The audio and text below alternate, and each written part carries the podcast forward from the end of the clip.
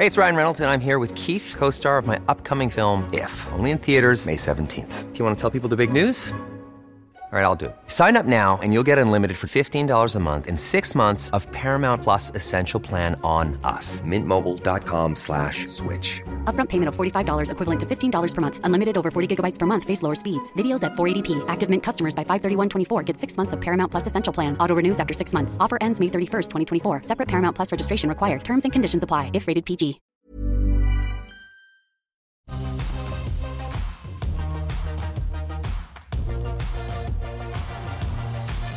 Hello, welcome back to AusBiz, Australia's only live streaming business markets and investment channel. Great to have your company, and particularly those who are watching us on Facebook Live and also Twitter Live. Great to have your company.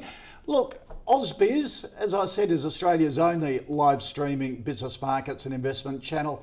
It once uh, after the demise of sort of Sky Business and the All Money channel, Australia didn't have a business and markets channel anymore. So we started AusBiz in March this year to uh, to follow the markets and investment opportunities which really count for everyone. So that's what AusBiz is, and we kick off every afternoon here at midday Eastern with the call.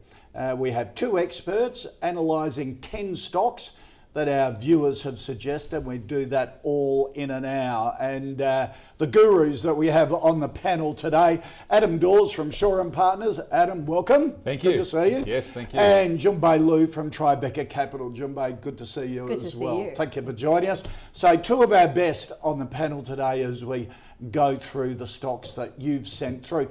But we always kick off with the stock of the day, a stock that I choose that's been in the news. And I thought today we'd take a look at Redbubble after reporting their full year uh, for the last 12 months. Came out this morning.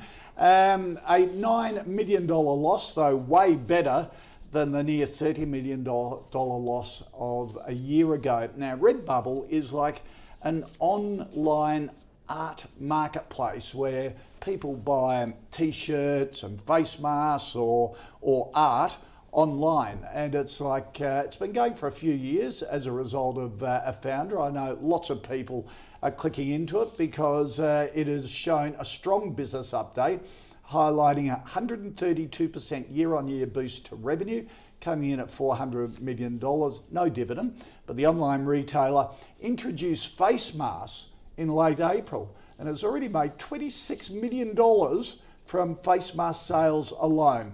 While not medical grade, its masks come with some quirky designs uh, found right across the site.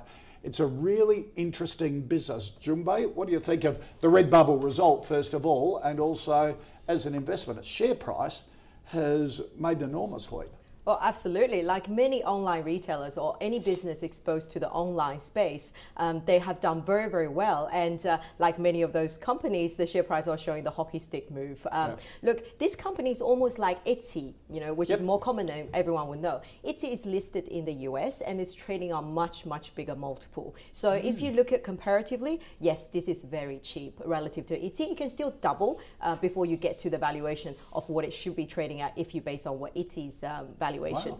But the problem is this company, it's not as diversified as Etsy. So it's still in its infant stage of growth. So, so far it's doing very well. So you kind of need a bit more execution uh, before we actually see that happening. And at the moment also, its product range is quite narrow as well. So there's a bit of t-shirt, there's you know face mask and all of that. So, um, so for that valuation to close over the, over the next few years, they really have to broadening out um, its product range. Look at that share price in the last year from around $1.50 to three $3.63 is Yeah. pretty incredible. It's been incredible, and then the momentum is behind the business at the moment because um, absolutely you have the online shopping is Yeah. taking place, and there are more people using it. So structurally, it's definitely pulled forward a lot of demand for that type of business. So I think it will do well for the short term, but it is expensive stock and it's not making money. Um, you need that momentum to keep going. You need more product to be added to it, um, and uh, and then you need the equity market to remain buoyant. Would you buy it at this price?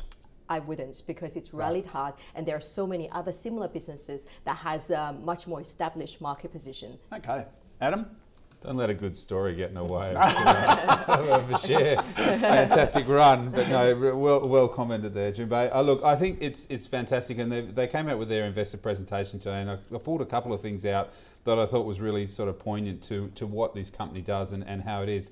They said online retailing grew more quickly, quickly than ever. They said that 10 years of growth was achieved in three months. Wow. Right? So that's just a, a, a parabolic move going forward. Mm-hmm. Then another thing was that the signs of the enduring structural shift in the consumer behaviour, they said that they, they did a survey, 60% of their buyers expected to continue that online shopping after COVID. Okay, mm. so that's again is that we've all been now forced into this online business yep. or this online area. And we've been educated and realise it's pretty easy. That's right. People are less afraid now to put their data on there or do their, do their online banking and all those kinds yep. of things. So that sort of uh, speed bump has been taken out.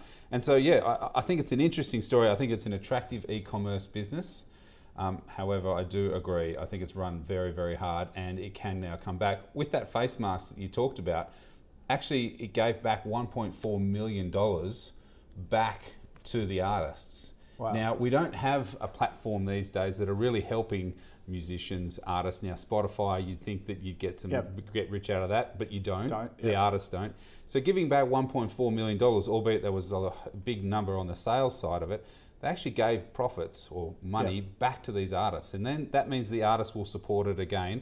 And I think it's a self fulfilling prophecy. Yep. So, I think it's a great story, great e commerce business, but yeah, I'd wait for a pullback. Okay to get back in. Customers 74% in the in the fourth quarter in three months. So That's incredible. Yeah. I think this story, share price will continue to run as long as the customer usage is continue to use to go up. Yeah. You can actually get those data before company reports. So we've been actually watching the data. It's just picked up parabolically. Yeah. Um, and before the company come out with the earnings, say actually we're doing really well. So you can actually um, go to Google. The easy way is go to Google, find Google Trend of the relevant search for Redbubble, yep. um, and then that's somewhat correlated with actual oh, um, visitation and earnings. Yeah. Wow. Yeah. Okay, you can do your own research to a certain extent. All right, that's uh, our stock of the day, uh, Redbubble. Uh, the first stock suggested by our viewers is in the travel business. It's been suggested by Martin. Thanks for that, Martin.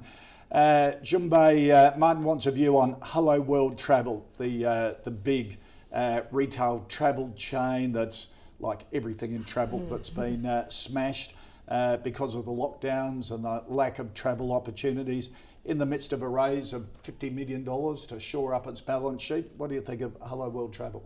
Look, it's uh, like any other uh, uh, travel companies at the moment, it's your investment horizon. Um, you take a 12 month view or two years view because it seems like things are slowing improving compared to the previous expectations. So, yeah. um, you know, it's uh, very much leveraged to that reopening trade, which may take three to six or even 12 month Longer. time. Yeah. So the earnings is going to yeah. take two years before it go back to what it was. So company is cheap uh, because it's burning cash at the moment. Yeah. They got enough balance sheet, so that's okay.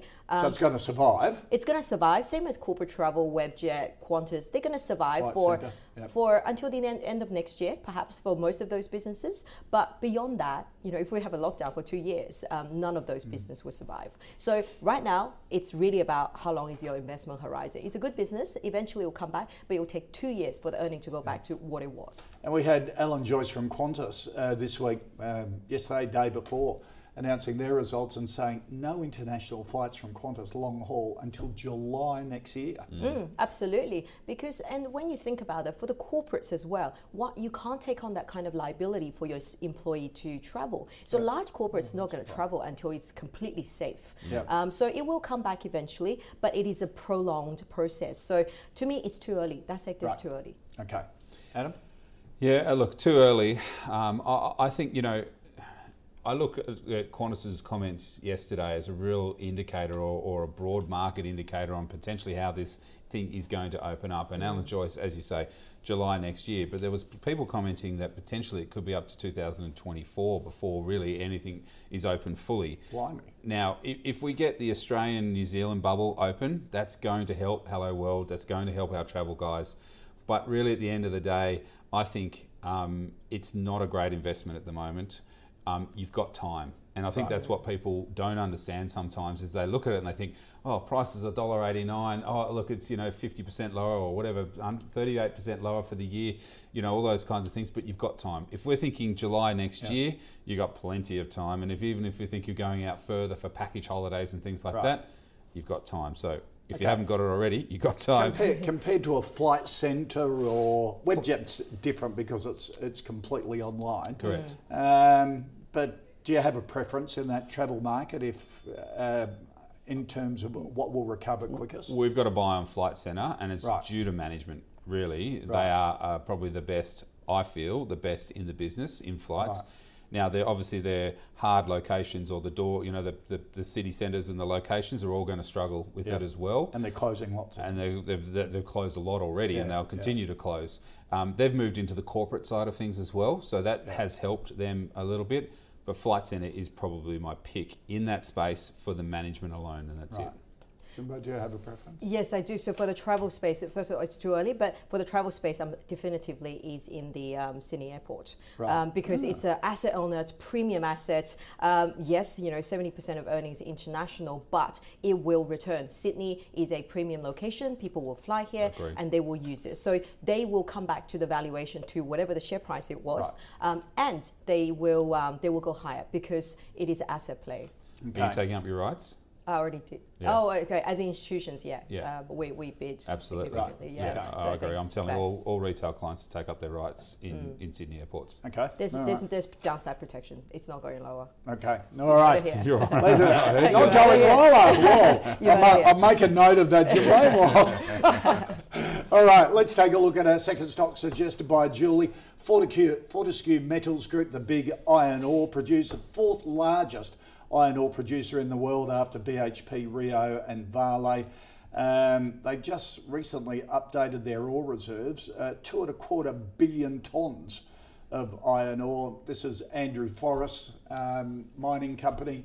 Um, he's going to receive. I was reading the other day, going to receive two billion dollars in dividends just out of Fortescue uh, this year. That's extraordinary. Extraordinary. That's all you need to know. The dividend yield is 10%, and they're heading to this result. Ten percent. 10% and there's a possibility for a special dividend at this result so you know it's well mooted it could be up to a dollar and that's it alone is 5% over 5% so you know it's just incredible amount of cash flow. And the good thing is he's giving it back clearly for himself as well and also the rest of shareholder. So you you are benefiting from that higher iron ore prices. Look whether it sustains um, you know over the next 12 months it's harder to call. But you know right now they, they they're shipping it and then they're making all the money and they're returning all that cash back to shareholders. Yeah, iron ore price 125 US dollars a ton at the moment, which is amazing.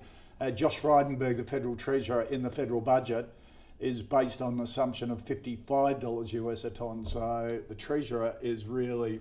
Well, that's where most analysts are. here. That's where most analysts are at 50, 80 bucks a ton. That's where they normally Still? sit. Well, no, that's that's the norm. Right. Where the iron ore price, like oil, there's a, there has to be a level where it, it sort of sits. So iron ore at that sort of 55, 80 dollar mark is normal. Now, remember, spot price moves up and down every day. So they have to have an average over the year. They have to have an average uh, price for that.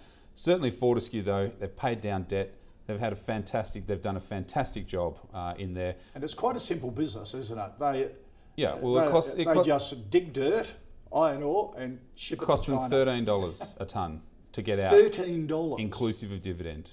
Right, so they do 155 million, 180 million tons. You do the sums, Koshi. Yeah, I'm not that yeah, yeah. smart, but you can do the sums on 100 uh, uh, per ton price. That's an amazing amount of money that's Yeah. going through. And if you looked at March 23rd, back in uh, the COVID price, Andrew Forrest was buying a truckload of Fortescue stock, right? He actually lifted up, I think he's 36% at the moment, something like that. He lifted his percentage up and he supported Fortescue in that March 23rd period. And as you can see, it really wasn't much of a dip at all. My only concern with Fortescue, and this is very, very um, long, uh, long bow I'm going to draw here. China is our only customer for Fortescue. Nothing wrong with that at the moment. However, China's been playing games with our barley. China's been playing games with our alcohol, uh, talking about Wine. TWE and things like Yeah. that. If they ever start to push the iron ore side of things, Mm. you watch this whole sector completely collapse because of what China will potentially. They can't afford to do that, can they? No, you're right, they can't. And that's why I'm saying it's a long bow. And I'm always cautious about things, especially when Fortescue at $18. Yeah. Uh, 17, I'm cautious about it because we were buying it at $3 and all of our clients are very, very happy, right? Yeah. They're very, very happy. Even at $10, we were still buying it. It looked expensive then.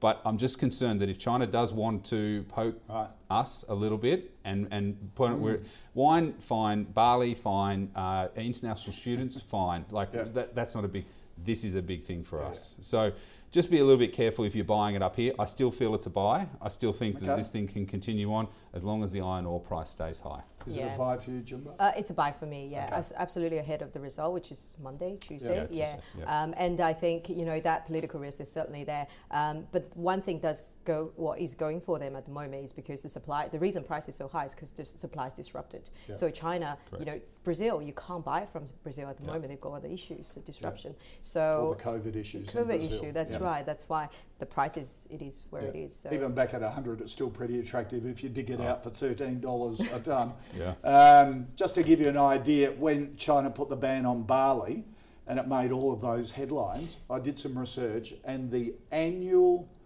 exports of Australian barley to China equaled three days of exports of iron ore. Puts it in a bit of perspective, doesn't Absolutely. it? All right, so uh, a buy there on Fortescue, even around the $18. Julie, thank you for the suggestion. Uh, Alexander wants a view, Adam, on AFT Pharmaceuticals. Uh, the company has uh, uh, a range of pharmaceutical uh, brands that it, that it puts out. It's duly listed uh, in the US, as, or it's got a, a major shareholder in the US, does it, who's been selling out of its stake in AFT Pharmaceuticals. Um, what do you think of it? Look, this is a little bit of a tough one for me. I really don't follow this one, so I'm I'm not going to get too sort of uh, brought down. Maybe Jun Bei, you know a little bit more about this one. Um, look, I- I, think um, uh, with AFT and and a lot of these businesses, you just need to be careful about how um, they're perceived in the market. This one doesn't really get a lot of attention, so. I'd just be a little bit cautious. It is a little bit thinly traded as well, so again, I'd be a little bit cautious. And you can And, and you look at those blocks on the chart, that means there's not much trading, is there? That's right. What do you call them? Lobster pots. Easy to get in, hard to get out. Sometimes, yep, that's Yep. exactly what they are. They're lobster pots. So, um, you know, I, I think if you could look at this and, and, and it looks like it only listed this year, so um, it's probably getting a little bit less um, of attention or could get a little bit more attention from markets.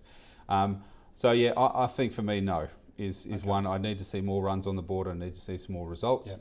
And um, it's just not one that I look at really. And and you almost think that it listed so this big US investor could get out of it.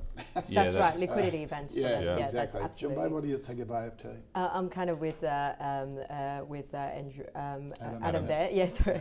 um, and uh, I absolutely agree. Um, you know, I, I don't follow this company as much, but when I go through the business, have a look at it, um, it's pharmaceutical, operates in some of the most um, competitive space, um, the hormone replacement therapy and the like. It sounds great. You know, initially it would do well as they sign up a few distributor, but it is extremely competitive, and to make margin off those products, um, you know, to sustain that margin is generally very difficult. So, um, you know, it just listed, so potentially there's a whole pipeline that's coming. Um, but being so small, it's generally will take a very long time before you actually get to that sort of scale um, to, to, to really see the benefit of it. So it's too early stage. Right.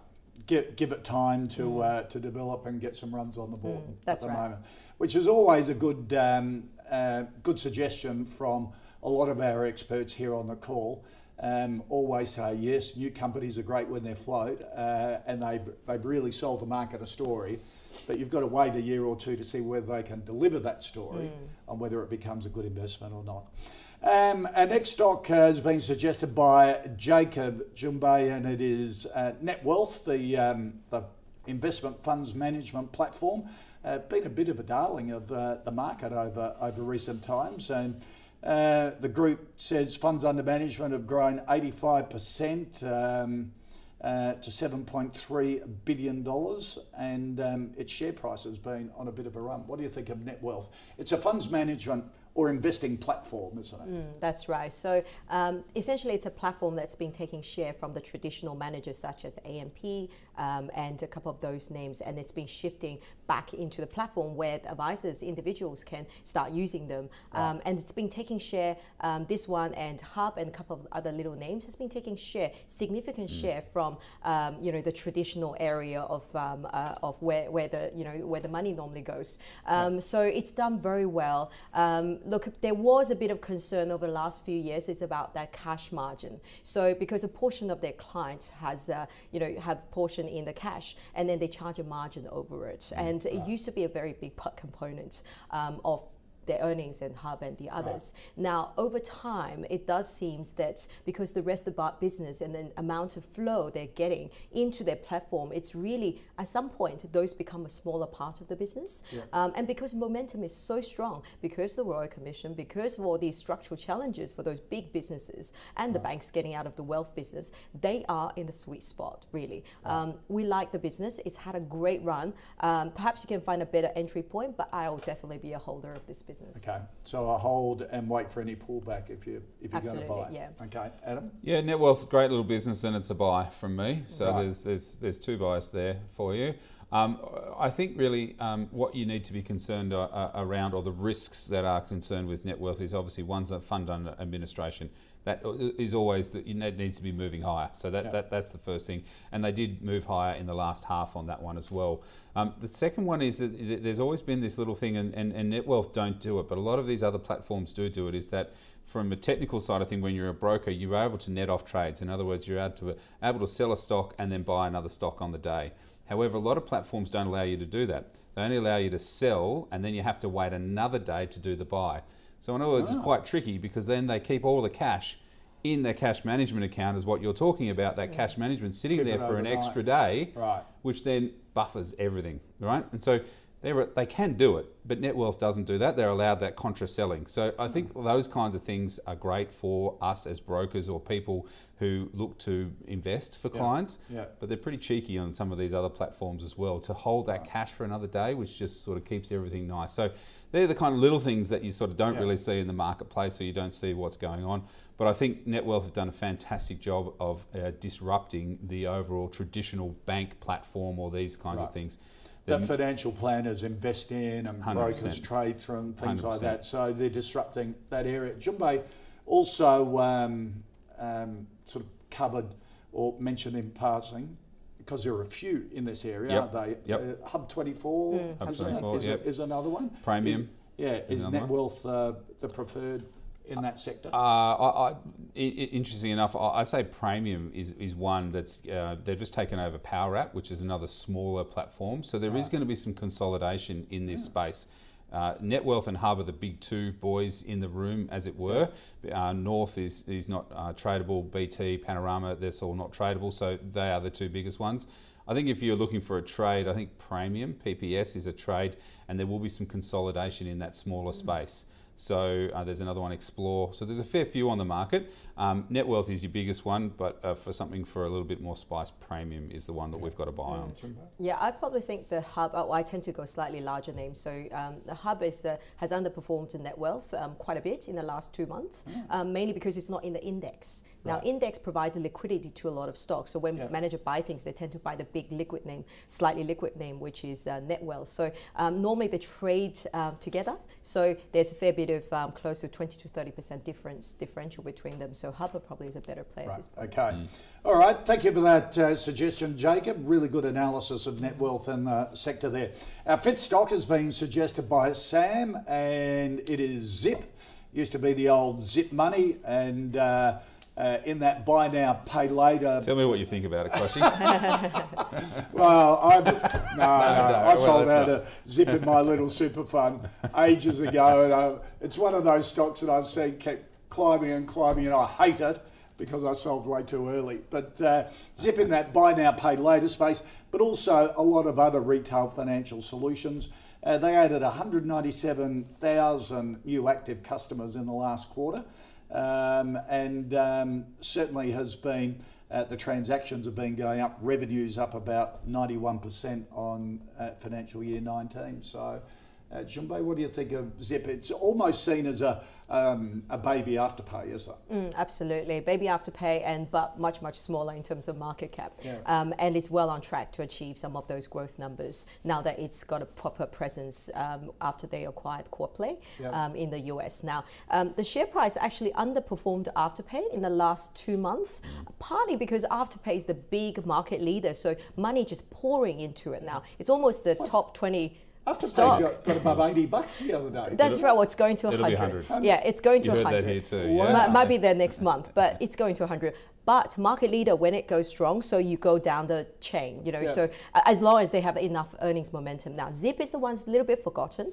Um, they had an update after they purchased the business. They had an update showing domestic business showing incredible amount of uh, growth, uh, whereas Afterpay is more US growth because domestic is quite well penetrated. Um, but there was a bit of question mark over the uh, acquisition and you know the core pay why is a little bit slow. Yep. But what it was was uh, when they purchased the business, it was COVID. When COVID took place, nobody knew how the world might respond. So you know the bit- the the seller, uh, well, the owner over there sort of ramped down the um, the momentum a little bit when the transaction was going through.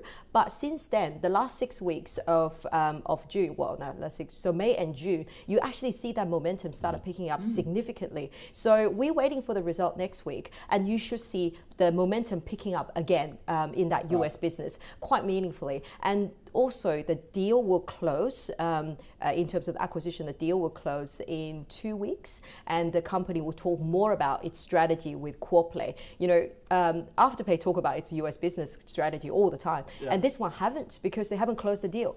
So it's closing next next end of this So they got month. it cheaper, didn't they? Actually, they That's right. renegotiated the price down because they they concluded negotiations when the whole world was fall, falling apart. Yeah, so they got really, really good deal. Um, and the, the, if the momentum is very strong, um, it's um, I think your catalyst is coming in the next week. The result and also closing of deal. The company will talk a lot more about Okay, it. It's so absolutely a buy for me. A buy at these levels uh, ahead of the earnings result. Ahead of the result, um, and also um, the, the, another thing on the valuation is significantly cheaper than Afterpay. Now, so it should because part of the business is the traditional lending business, but now the big part of business is Afterpay. So um, you know you will see that re-rate take place. Okay, Adam. Some of the excuses that they said to us when uh, for the QuadPay acquisition was that QuadPay had to take their eye off the ball because they were doing these or selling themselves or basically putting it out for a beauty parade. So they took their eye off the ball a little bit. I found that a little bit tough to sort of swallow because I know that QuadPay should really be firing on all 20 cylinders and then also then trying to sell the business as well. So I'm a little bit cautious. It's a buy, no doubt about it. It's a buy. I've got a lot of clients and we've done very, very well out of it. So it's a buy. Um, I was a little bit concerned about that uh, that QuadPay side of things because it is their growth strategy going forward. However, on the telephone call that we, we chatted to Larry a couple of weeks ago and basically said, so what are the numbers you're looking at? What are the numbers you're thinking this QuadPay is going to give? Yeah. You know, double digit growth. They laughed at us. They said it's it's triple digit growth going forward for the next uh, for so many foreseeable years. And we were like, right, okay, this is it. We're buying more. So. Right. Larry Diamond is the founder of Zip. isn't he? Yeah. Sorry, yes, Yep, yes. yep. Um, so um, for us, that was the, the the call for us to buy more. I think it's going to be a great trade if you wanted for clients that are looking to trade to uh, for this result into this result. Um, and as always, even with Afterpay, um, it's buy on rumor, sell on fact. So the Afterpay was a little bit weaker on the actual result day. So you know you would probably buy in for before the result. You could sell it or then maintain it because I think it's a long term hold for us. Okay, all right. So, uh, so we've got Afterpay. Zip could go from being the uh, the baby Afterpay to the brother and sister of Afterpay. That's right. Uh, Sezzle's the other one. There's another one. That's Yeah, right. That's is- that's another cheaper one. It's re-rated, but still cheaper than the likes of Afterpay. Yeah, Yeah. OpenPay. OpenPay. You've right. got plenty, and then there's another IPO that we've got coming up, Zbit. Ah, And then there's uh, LoanPay, or uh, there's another Oh, one. yeah. out I there. heard there's They're another be- one. There's another one for art. Um, it's coming for art. You know, uh, buy now, pay later for art. There you go. It's a new one that's coming out. so coming. yeah, they're all coming Okay. out. So be Okay. careful. All Yeah, don't, don't go into all of them. Yeah. No, no, no, no. Yeah, no. market All right. leaders. Yeah. Stick with the market leaders at the moment. All right, let's just recap. Uh, we're halfway through the uh, uh, the call at the moment. Uh, stock of the day, uh, Redbubble, uh, a no from both Jun Bei and Adam because it's just had a massive run. It's still making losses. Uh, Hello World, a no, but uh, you've got plenty of time before travel stocks turn around. If you if you want to get set in that travel uh, business, um, Adam uh, prefers Flight Centre. yeah. So Hello World and Jun Bei uh, prefers Sydney Airport. Uh, Fortescue Mining, uh, a yes uh, from both of them. Extraordinary business.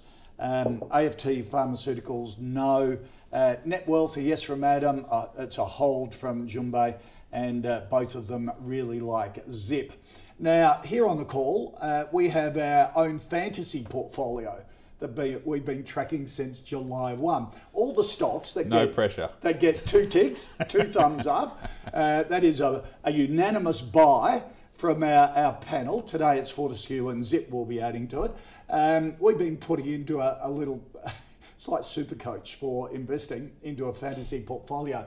And uh, let's see how it's been going. Uh, for the last week, it's up uh, 3.3%. For the month, it's up six and a quarter percent, and for the full year today, up almost 9%. Now, uh, taking a look at the companies we've added to the portfolio recently, uh, we've added Cochlear, Accent Group, EML Payments this week, and uh, Beta Shares, Tech Tigers, ETF, Regis Resources added earlier in August. And um, we go back through the portfolio uh, on a regular basis, and those in the portfolio we put to um, uh, we update with our expert panel. In, if they don't unanimously agree, we kick it out. So it's a way of just showing viewers and investors that you've got to keep on top of your stocks all the time. That th- times change. You've got to sell some to take a profit as well. That's what investing is all about. Now you can check all of the stocks we have in the calls portfolio by heading to ausbiz.co forward slash portfolio. We'll be updating it every day here on the call to see how it's tracking. Now, look, just before we head to a very short break, uh, get the latest from our team straight into your inbox, signing up for the COB, Close of Business, the stuff you need to know about the day in business, finance, and startups. You can subscribe to that at ausbiz.co slash join and we'll have it in your inbox 5.30 Eastern, Monday to Friday, and get the latest from Scuddy and Nadine.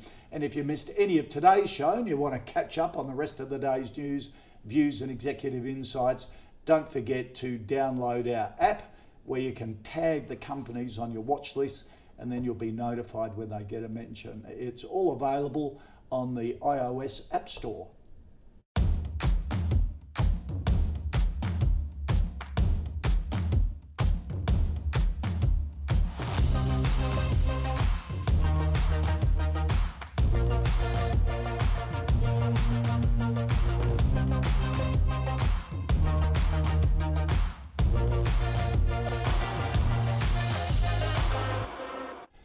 And welcome back to Ausbiz and the Call, Australia's only live streaming business markets and investment channel. And the call is on every Monday to Friday at midday Australian Eastern Standard Time. We analyse 10 stocks that you've suggested as viewers and we put them to two of our experts. And Adam, uh, Adam Shaw from um, Adam, Adam Dawes. He's not the Shaw. He should be the Shaw. That's Adam. Dawes from Shaw Wish and Partners was. is with us, and Jun Bei Liu from Tribeca Capital. Let's get stuck into our um, next five stocks for the call. And uh, Peter wants a view, Jun Bei, on Audinate Group. Uh, this is just a fascinating business because they've developed a technology that um, matches video with the audio that when you're on a, a, a Skype call or whatever, uh, Audinate is the, the global standard to make sure the, uh, the audio and the vision uh, syncs up. It's a, it's a great little invention. It's called Dante.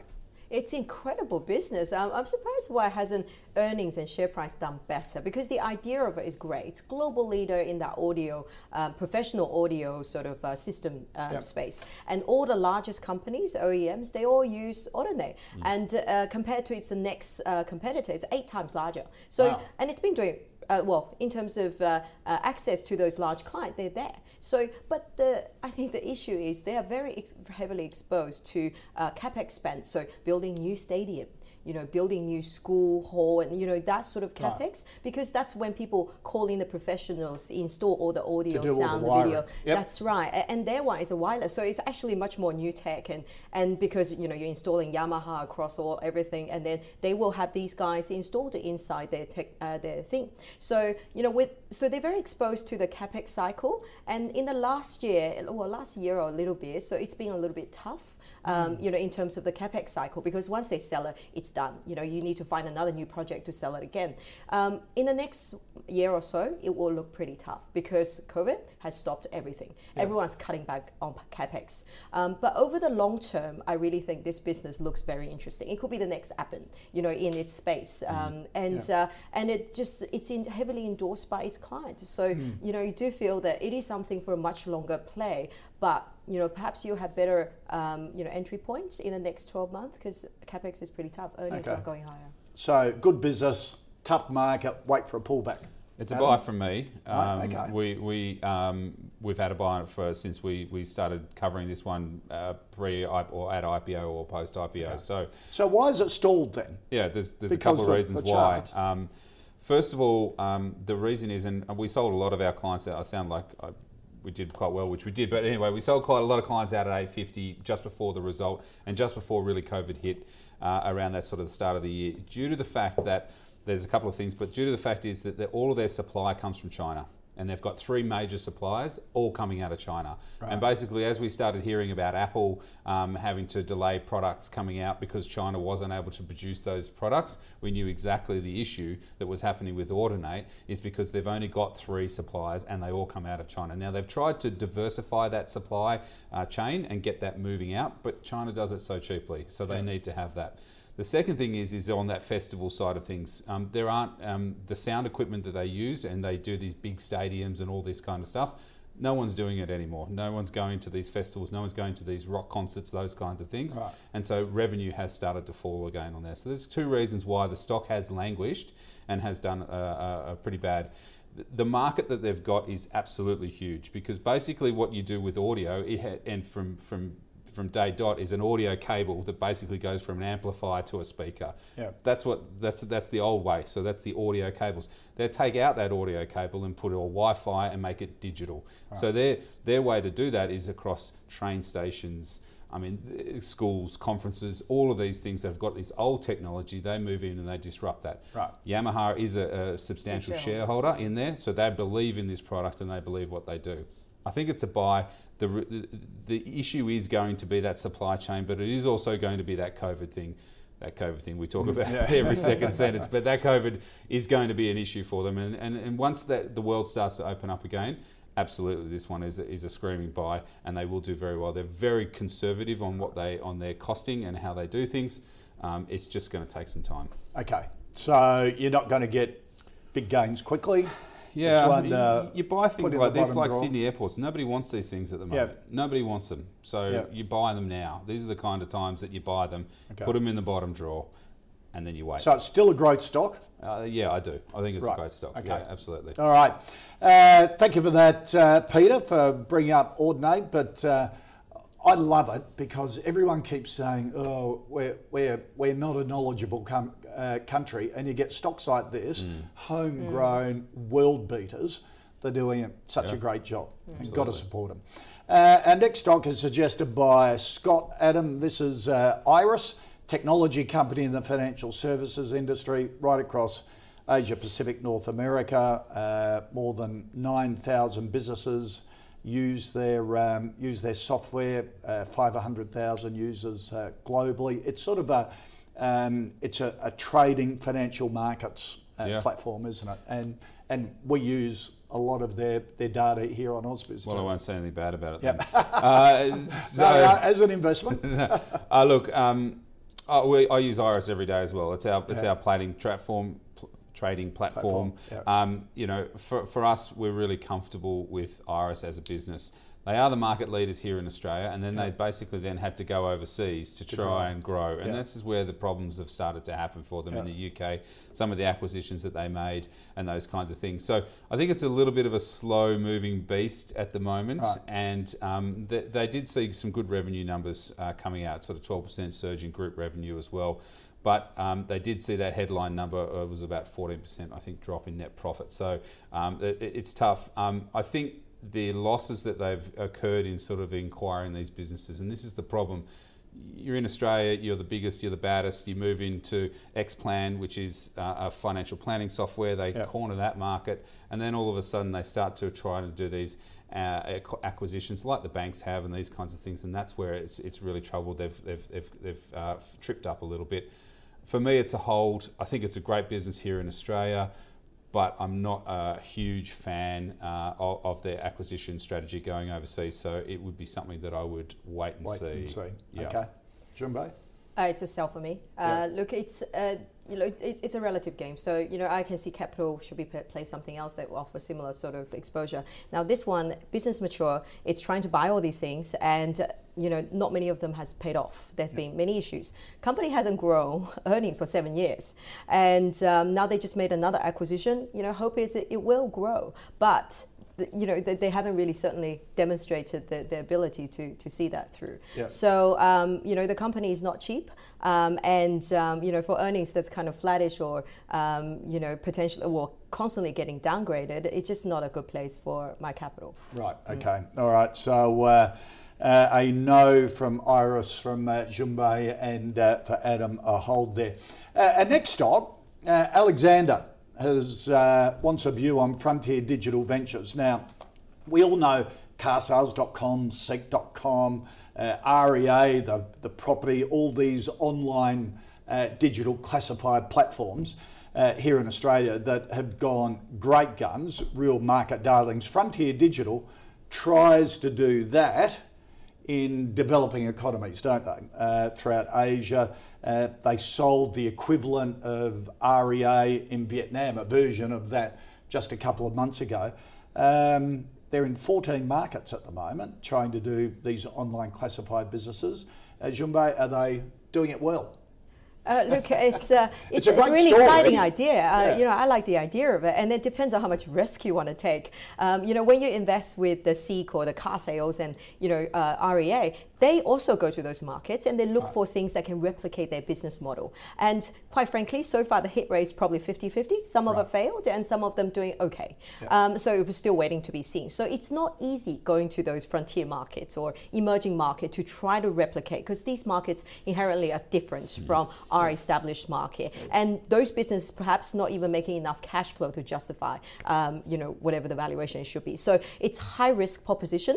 Uh, it will do well when uh, overall, you know, tech bubble, well, tech bubble, let's not call it bubble, the tech valuation is high um, simply because, you know, uh, there's a lot of demand for those assets, but there's, uh, you know, we just don't know how well they will track because we are not there. So it comes down to the management team um, and their relevant experience in those markets. To me, it's too high risk. Right. Uh, much rather invest with the likes of big classifieds over here and leverage off their no- knowledge of going overseas. okay. Seek is in China.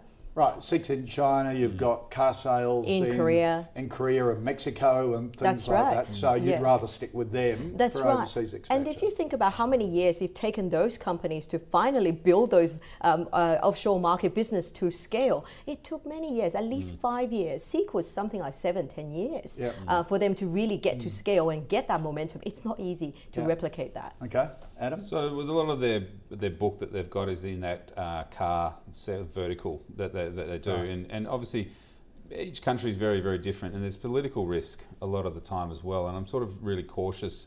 I've been burnt too many times by going into stocks that I don't understand the political risk of the country. Now, Yeah. Mining is very very different to an online ads business, so Yeah. you know you need to be very very careful.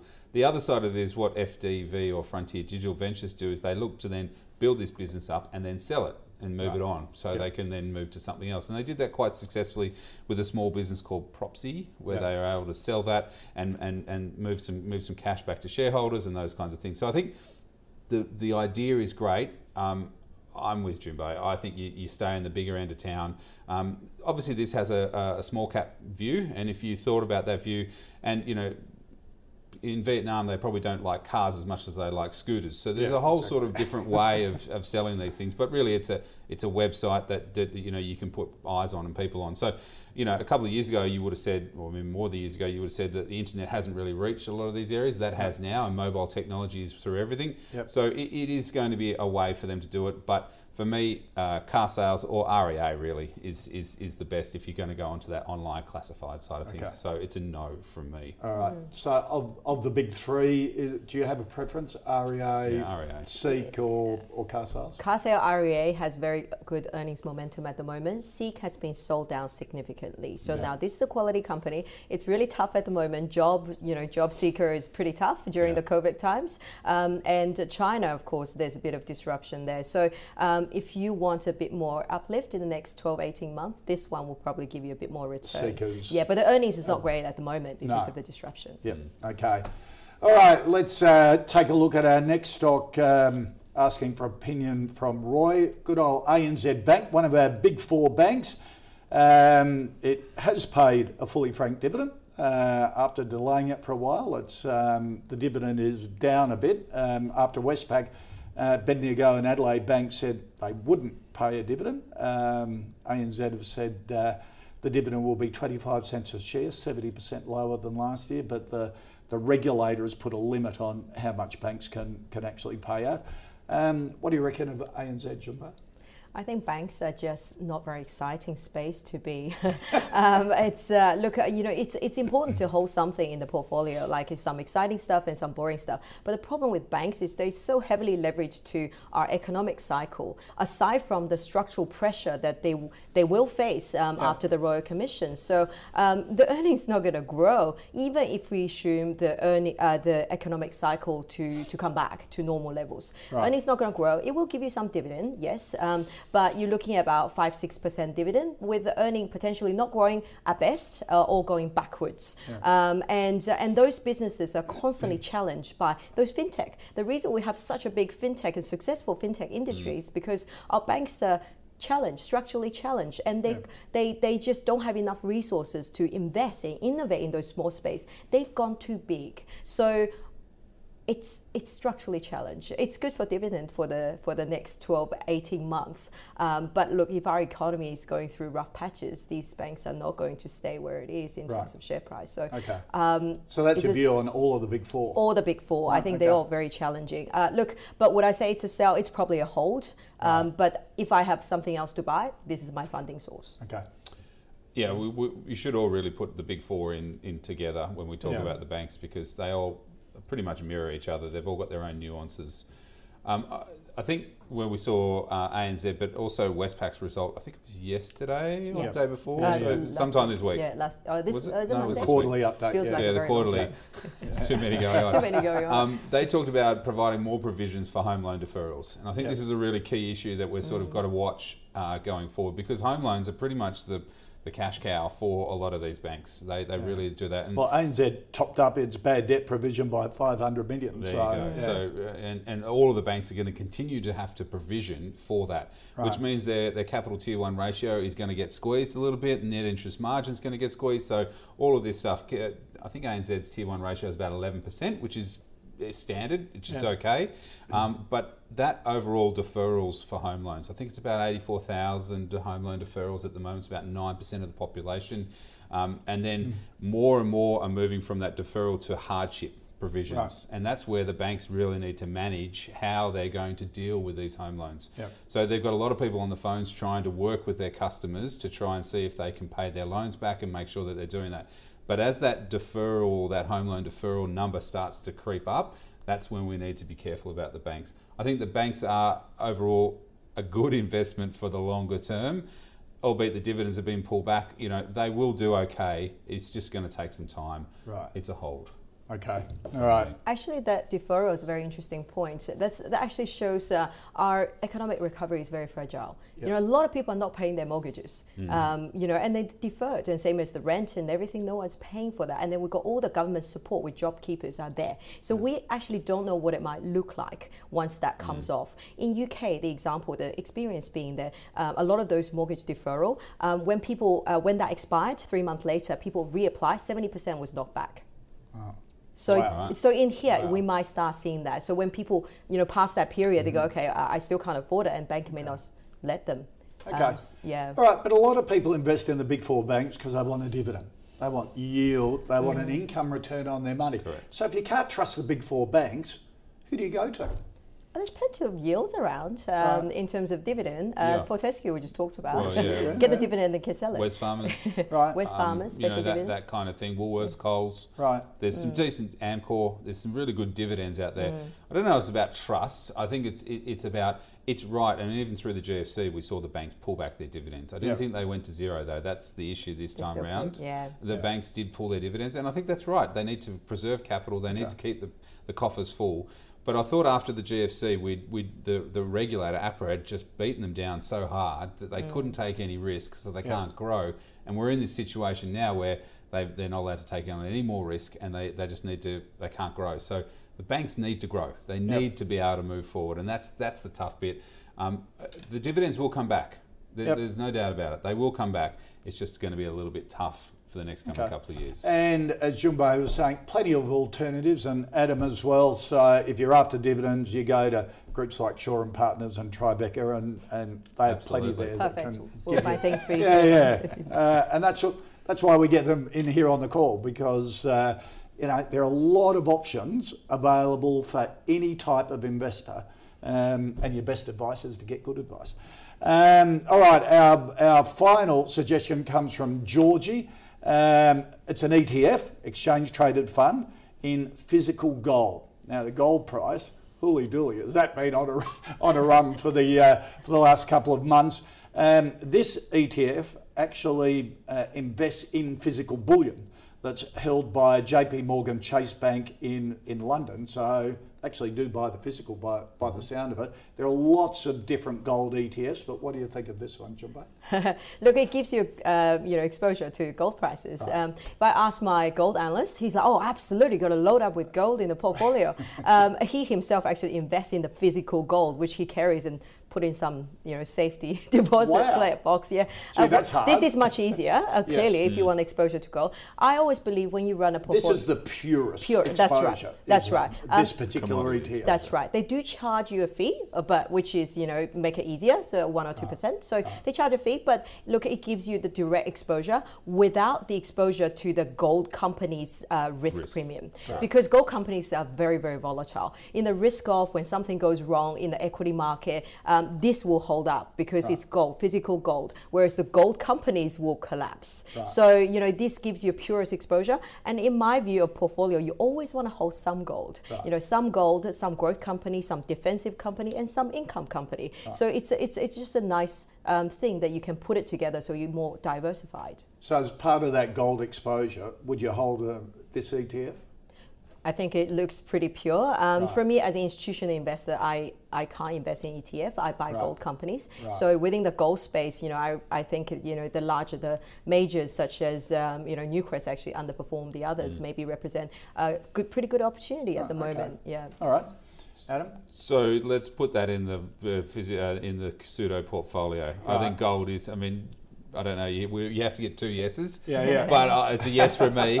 I think the portfolio will do very, very well if it has the pure gold exposure So in there. has it has it run though? Yes. Where do you see Yeah. the gold price? Uh, Like it's Well- two thousand US dollars an ounce, almost three thousand Australian dollars Yep. Yeah. an ounce. Has it got more to go? Yes, absolutely. So y- y- gold is uh, obviously seen as a defensive. It's not defensive. It's more speculative now. Yeah. Thirty years ago, it was It's a two- safe seen as a safe haven in, in if the global co- economy Correct. collapses. But it's more speculative now because of ETFs. Right. sorry ETF providers, but um, it is that sort of speculation that they move on, and they, and physical, the buying of physical gold is done a lot by contracts, and so it does um, churn up the price as well as then bring it off as well, and so- because ETFs obviously buy into indexes and out of indexes, that does move uh, uh, prices around. So The GOLD one is a fantastic product because it, it is the commodity. You don't take the risk of the company that sits on top of that. It's one tenth of an ounce. So remember that. So when you're looking at the gold Mm. price, you're actually buying one tenth of an ounce. You're not buying a full ounce, and that's why it's sort of sitting at 200 or 253 at 253, the yeah. moment. So it has come back. The gold price has come hit hit I think at 2030 US, Yep. and then has come back down to 1,900. We see that as a good support level. Um, we have been buying gold for the last three or four years. Every client of mine has had five percent position in gold in this GOLD. Okay, and they've done very very well out of it Ah. because it is part of a defensive portfolio that you were talking about. You need some income, you need some growth, you need that. Yep. It is a nice part of the portfolio that we do. We also do invest in gold companies because we do like the way and what it costs them to get out of the ground to what it, you know what the price is at the moment. It makes sense. So Newcrest is a great one. Evolution and Northern Star all reported. They all beat pretty much across the board, and Newcrest has underperformed. And then you've got some smaller ones, the Capricorns and things like that, uh, that are in this market. So it's a, it's a, it's a big market. But as far as GOLD, it's a buy because I do feel that Okay. it is going to continue to run for the for the foreseeable future. Like, Okay. uh, yeah, I don't see it falling away. All right, let's recap our uh, final five stocks and, and including an ETF. Uh, Audinate, a yes from Adam, the no from Jun Bei, puts it out of our uh, the core portfolio. Oh, Sadly. you feel bad? no, that's what it's all about because fortunes change in companies. So it's great. IRESS, a hold from Adam, a no from uh, Jun Bei. Um, Frontier Digital, too high a risk. If you want that online classified platform sort of investment, uh, stick with REA uh, from Adam and, and Seek from Jun Bei. Uh, a hold on the ANZ uh, Bank, but as both of them say, pretty boring. They're all under a lot of pressure.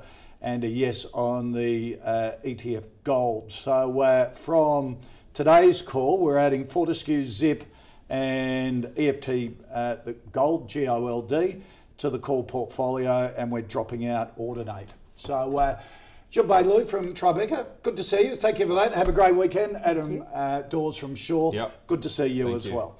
All right, that's our show for today. Any stocks you'd like us to cover, flick us an email, the call at ausbiz.com.au, or tweet us using the at Ausbiz TV handle, of course. We're on every weekday on the Ausbiz channel at midday Australian Eastern Standard Time. And a reminder where to find all the stocks we have in the calls portfolio. Head to ausbiz.co forward slash portfolio. Our new viewers on Twitter and Facebook can watch us on the app or our website, ausbiz.com.au. Just before we head to a break here on Ausbiz, if you're an investor looking for your next opportunity, stay watching for the Startup Daily Show every day from 2 to 3 p.m. when the team brings us the latest on startups looking for capital. Today we have the founder of Eggy, a new app that will help you sort out your life admin so that you have more time to enjoy your life. They're raising capital at the moment. Uh, and Kate is on at 2.40 right here on Ausbiz.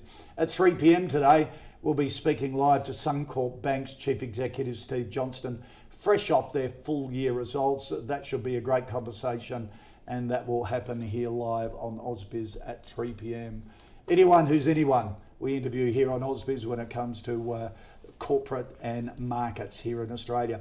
Good to have your company. Enjoy your weekend. Don't forget the call from midday on Monday. AusBiz returns straight after this.